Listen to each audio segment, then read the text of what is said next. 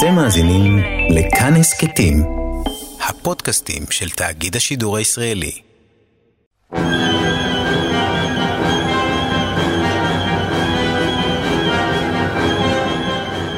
אז עכשיו אני רוצה להשמיע לכם ראיון נדיר עם פריץ לנג, הבמאי, כשנה וחצי לפני מותו, ותראו איך הוא מתחמק מהשאלה של המראיין על הסרט. Wasn't uh, the message of Metropolis at the time, could that not be taken as a Marxist kind of message, looking back on it now? Idiot. I don't know. I haven't seen Metropolis since a long time.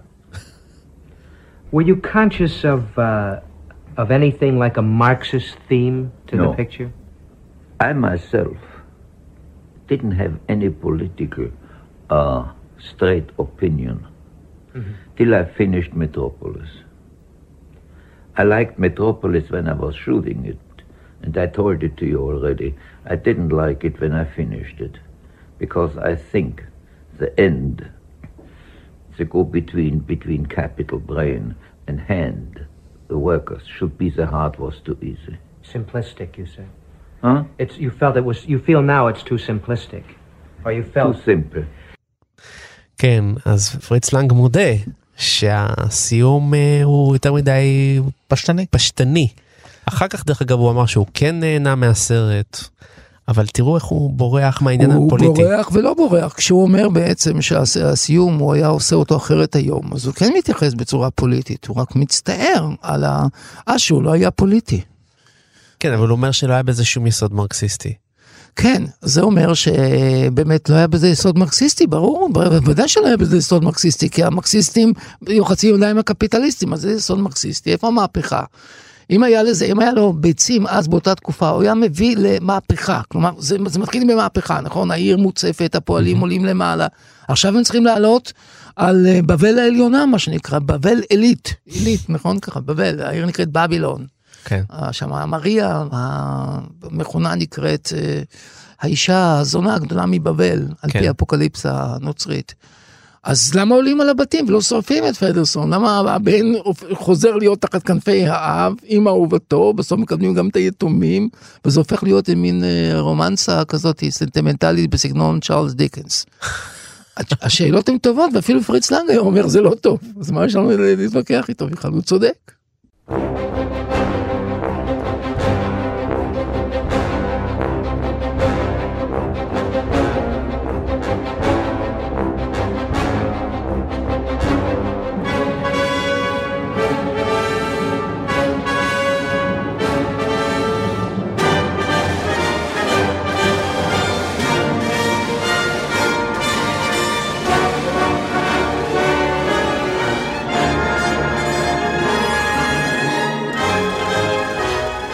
לא כל מהגר המעבר שלו היה חלק. אה, הוא ואחרים מהקבוצה הזאת, היה להם חלק המעבר להוליווד, משום שהם עברו לא לבד. הם לא עברו, אבל כשאני מתכוון לא לבד, אני לא מתכוון רק הם עברו עם עוד במאים שהייתה להם קהילה. הם עברו עם טכנאים, ועם צלמים, ועם uh, מעצבי תפאורות, ומעצבי לבוש, וגריפים, וכל התעשייה הזאת... מוזיקאים, קורט וייל היה שם. הם היגרו לארצות הברית, והם מחלחלים לתוך הוליווד, הם מתקבלים, כי יש להם מקצוע, והם מתקבלים לתוך התעשייה, ועוד לפני שהבמאים מתחילים להנחיל על הקולנוע ההוליוודי את הרעיונות שלהם, זה מבצבץ בטכנולוגיה, בטכניקה. אתה רואה שהתפאורות משתנות קצת, והתאורה משתנה, כי זה מה שהם היו רגילים לעשות בגרמניה, ובאוסטריה, ובהונגריה גם, ולאט לאט ככה צומח מתוך התעשייה הפילם נואר, הקולנוע האפל, וזה כל כך מתאים לאנשים כמו פריץ לנג, או בילי ויילדר, שבשנות, סוף שנות ה-30 ובשנות ה-40 אחר כך ממש מממשים את החזון הזה, האקספרסיוניסטי הגרמני, בשילוב עם ה pulp fiction האמריקאי, והדרישה לריאליזם של המלחמה, ובוודאי של אחרי המלחמה, וזה משתנה, כן? זה לא, זה לא נראה כמו, כי זה קורה בדרך כלל במקומות שאנחנו מכירים, או בחוץ או בתפאורות שנראות ריאליסטיות, אבל סגנון התאורה והעיסוק באופל והצללים והזווית, העדפת האלכסון והאנכי על פני האופקי, הקולנוע האמריקאי הוא קולנוע אופקי. ו... תחשוב באמת ההשפעה שלו למשל על דמויות כאלה גדולות כמו אורסון ווילס, עם התפאורה והפינואר והצילומים האלה באזרח קיין שמאוד מזכירים מאוד. דברים של פריץ לנג וגם הדברים שהוא עשה, הוא עשה פעם איזשהו סרט על איזשהו זר שמגיע. ככה הזר? הזר, הזר, כן. נכון? סרט מדהים. שגם הוא מושפע ככה מאפקטים גרמניים הייתי אומר, מהגדות לגמרי, גרמניות. לגמרי, יש לו, יש לו, כן, והוא לא אהב את האופקי, מה לעשות? שאלו אותו פעם, אה, שואלים אותו בסרט, הוא משחק אצל גודר. ושואלים כן, אותו, כן, נכון, משחק אצל באבוז, גודר, באבוז. כן, אתה כן. מדבר הוא אחד. משלושת הבמאים החשובים עם עין אחת. אה, כן. אה, הוא, אה, ג'ון פורד וניקולס ריי. ו... מה, כולם הם בלי עין? עין, כן. באמת? כמו שלושת אויביו של נפוליאון. אוקיי. קוטוזוב, אתה יודע, נלסון. מה, לא ידעתי את כל הדברים האלה, זה מדהים מה שאתה אומר. והוא, מישהו שואל אותו, מה דעתך על סינמסקופ, כן? על המסך הרחב, הוא אומר, זה טוב לנחשים ולוויות. האופקי לא מעניין אותו, כן? לא מעניין אותו, זה כמו ההבדל בין הגותים ל... אתה יודע, הלמעלה, האלכסון, שם הצפוף, כן, המסך שלו צפוף תמיד, כן? אה, זה מה שלוכד את העין.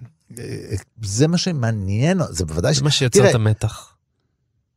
כן, המתח סרג'ו. ליאונה, סרג'ו ליאונה לא יסכים איתו, אתה יודע, כי נכון. סרג'ו ליאונה אומר, איך המתח, אני אשים נכון. בן אדם בצד שמאל, אני אשים בן אדם 100 מטר בצד ימין, כן, זה המתח, ויש להם כן, הרבה הכי מרחק רחב ביניהם. שאפשר, הכי כן, רחב. ולהפך, הם יראו זה בזה עד שהם יראו שהם לא יכולים להגיע יותר, ומשם יתחיל נכון, הרוחב נכון הזה, מאוד. ה- ה- ה- כן, גם פורד, גם פורד הוא במאי של אופקי. כן, המבט הזה, האופק, מהמם. ואצל אצל פורד, כשהוא מסביר מה זה קולנוע, ג'ון פורד הוא יסביר, השאלה אם האופק הוא קרוב לס, ל, ל, לחלק העליון של הפריים או לחלק התחתון. זה כל מה שבמאי צריך לדעת. כן. אמ, גם כן מופיע בסרט דוקומנטרי שהוא מסביר לספילברג מה ההבדל, איך להיות במאי קולנוע. לפני שתבין את זה, אל תתחיל לביים, הוא אומר לו. אז פריץ לנג היה מזדעזע מהרעיון הזה, כי פריץ לנג רוצה לדעת כמה מעט יש מקום בין צידי הפריים. זה ממש תפיסה אחרת של המרחב. כן, כן. כן. ו... תשמע, זה איש ענק, זה, פריץ לנג זה איש ענק, באמת, שמתבטא גם מצוין בציניות ואירוניה כשהוא מתבטא, כשהוא מתראיין וכולי וכולי, אבל הוא, הוא, הוא ציניקן ויש בו איזה מין יוהרה כזאת כלפי העולם, אבל הסרטים שלו, כן, הסרטים, החדשנות, העומק, זה נורא מעניין, אחרי הסרט הזה שהוא עושה את אם העיר מחפשת רוצח, שבמרכזה יש נכון, גם זה סרט שעוסק בהמונים ומשפט המונים, וזה סרט שמדבר על אלימות וההבדל, ושאין הבדל גדול בין אלימות ממוסדת משטרתית לאלימות של העולם התחתון, הם לבושים כולם אותו דבר וכולי וכולי, אבל באמצע יש דמות של איש עם הפרעה נפשית. פיטר לורה, כן, סרטן. פיטר לורה, כן, באמת, מדובר ברוצח של ילדים קטנים, אתה יודע, פדופיל כזה, ב- ב- לא מפותח מבחינה רגשית, והוא במרכז הזה, והוא מבקש ש- שיצילו אותו, יצילו אותו, ואנחנו צריכים ללכת איתו, זאת אומרת, פתאום כן מתעניין בה. אני חושב שזה מה שהוא הרוצח הבין. כקורבן.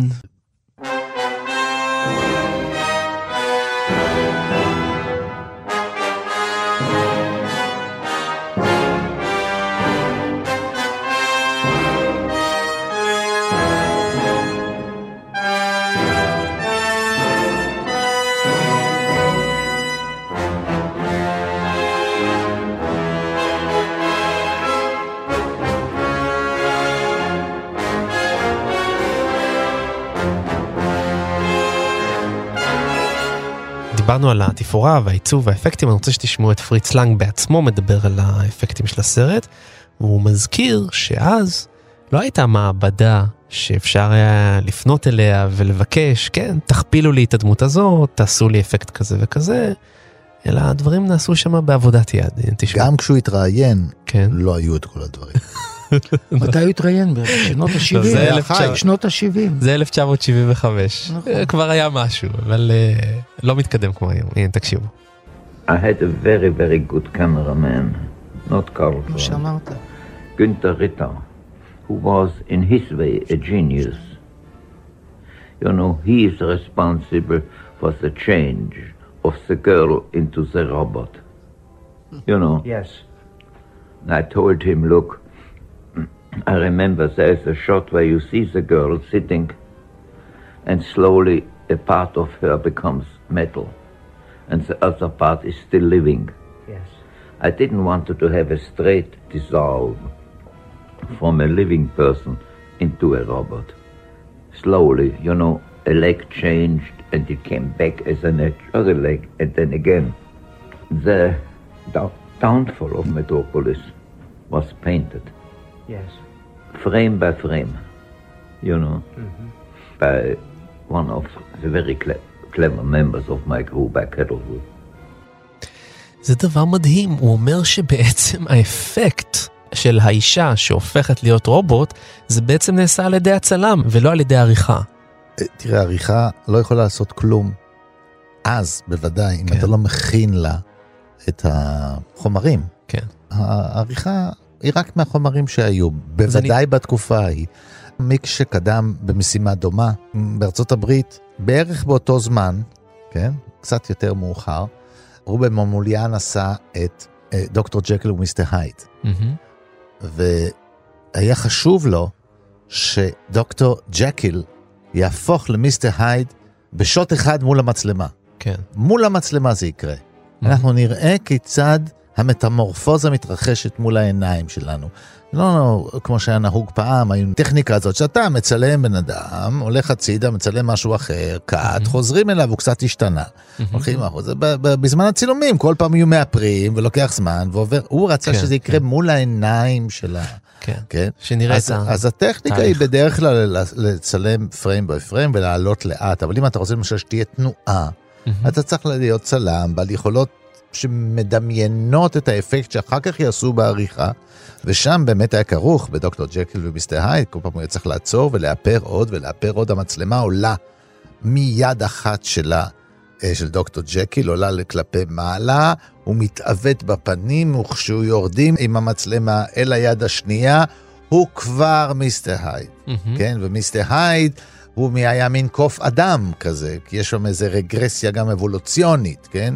אל הפרא שבתוכו, כן? מהמם. כן? שמתחבא, הייד, כן? שהתחבא בתוכו. כן? למרות שכותבים איזה הייד כמו אור, ולא הייד כמו להתחבא. אה, ולנג כמה שנים קודם כבר רוצה לעשות דבר דומה, כן? ומחפש אצל ה...